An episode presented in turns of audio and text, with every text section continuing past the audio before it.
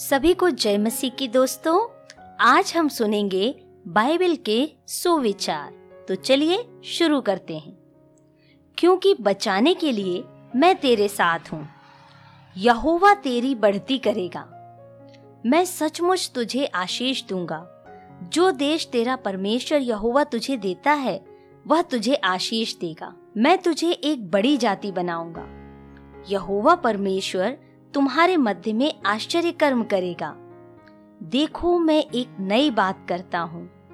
मैं तुझे सदा के घमंड का और हर्ष का कारण ठहराऊँगा। आज के दिन से मैं तुमको आशीष देता रहूँगा।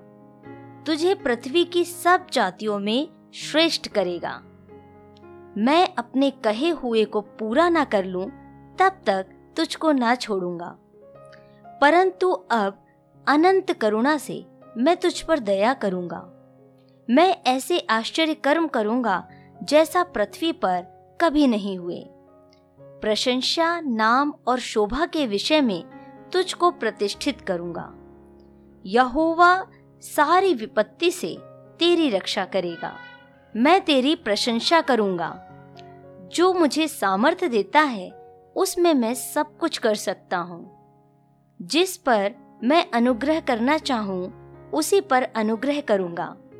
मैं जगत के अंत तक सदैव तुम्हारे संग हूँ। घास तो सूख जाती है और फूल मुरझा जाता है, परंतु हमारे परमेश्वर का वचन सदैव अटल रहेगा। विश्वास करने वाले के लिए सब कुछ हो सकता है। और परमेश्वर उनकी आँखों से सब आँसू पोंछ डालेगा, क्योंकि परमेश्वर ही है जिसने अपनी सु इच्छा निमित्त तुम्हारे मन में इच्छा और काम दोनों बातों के करने का प्रभाव डाला है।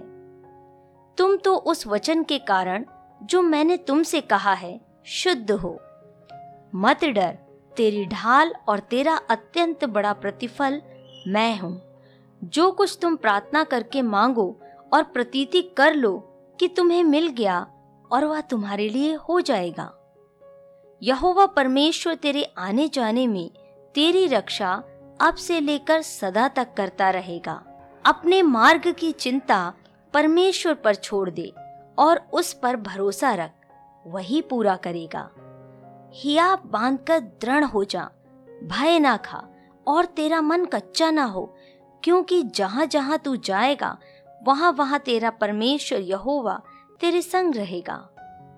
द्वार मैं हूँ, यदि कोई मेरे द्वारा भीतर प्रवेश करे तो उद्धार पाएगा और भीतर बाहर आया जाया करेगा और चारा पाएगा। निश्चय उसके डरवैयों के उद्धार का समय निकट है, तब हमारे देश में महिमा का निवास होगा। क्योंकि तू धर्मी को आशीष देगा।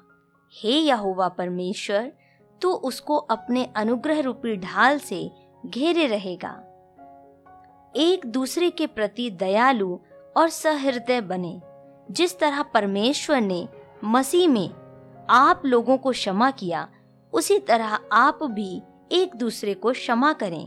परमेश्वर की सहायता से हम वीरता दिखाएँगे, क्योंकि हमारे शत्रुओं को वही रौंदेगा जितना मैं तेरे पास रहूँगा, उतना मैं मज़बूत बनूँगा। तो दोस्तों, आज के इस बाइबल सुविचार के द्वारा परमेश्वर आपको बहुत आशीष दे। आप सभी को जय मसीह की।